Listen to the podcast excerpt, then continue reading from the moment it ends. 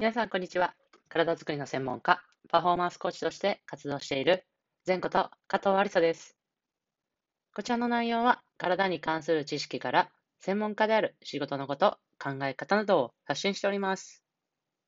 本日は、バスケットボール選手の身体組成、PDF で販売中というテーマでお話をしていきたいと思います。本題に入る前に一つお知らせです。現在、私が主催しているバスケットボールとトレーニングを掛け合わせたオンラインコース、バスケットボールオンライントレーニング、略して BOT というものがあります。この新規コースの新規募集がですね、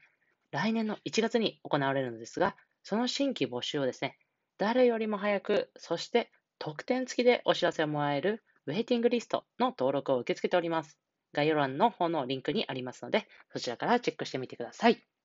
そしてもう一つ、バスケットボールオンライントレーニング、略して BOT の中にもある、体を安全に効率的に動かす動きのスキルを学べるムーブメントトレーニング、全道場のウェイティングリストの登録も合わせて受け付けておりますので、こちらも合わせて概要欄のリンクからチェックしてみてください。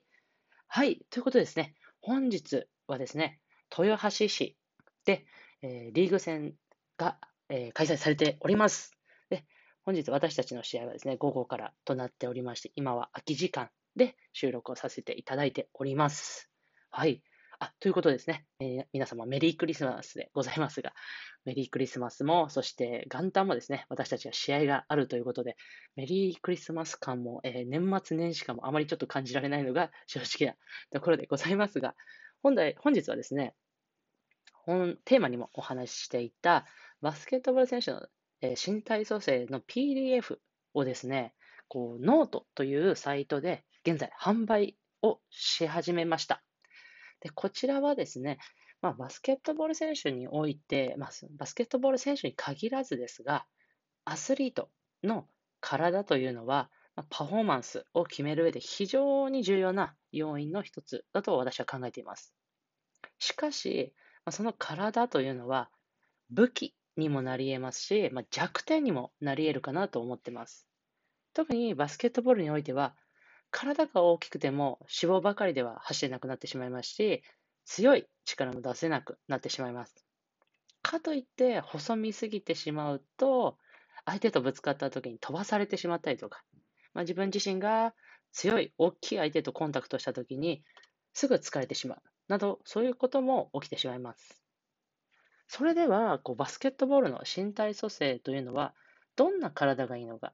そもそも身体組成ってどういうことを測るのか、どんな項目を測るのかというところをですね、今回まとめて、えー、そのノートというところで販売をさせていただきました。で今回はですね、特にこの私がサポートさせていただいた、この女子バスケットボール選手を例にこの基準値などを提示してありますので、チームの現状だったりとか、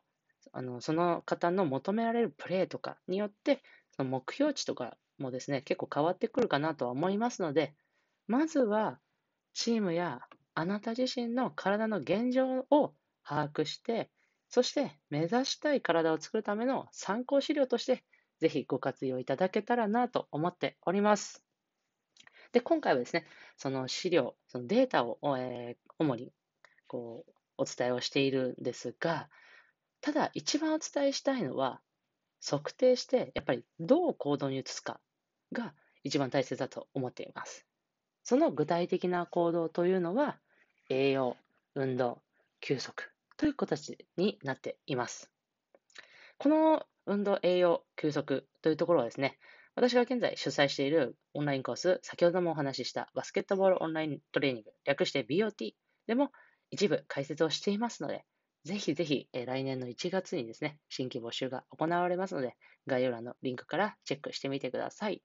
で、本日お伝えしたそのノートに販売している PDF もですね、概要欄のリンクに貼ってありますので、そちらも合わせてチェックしてみてください。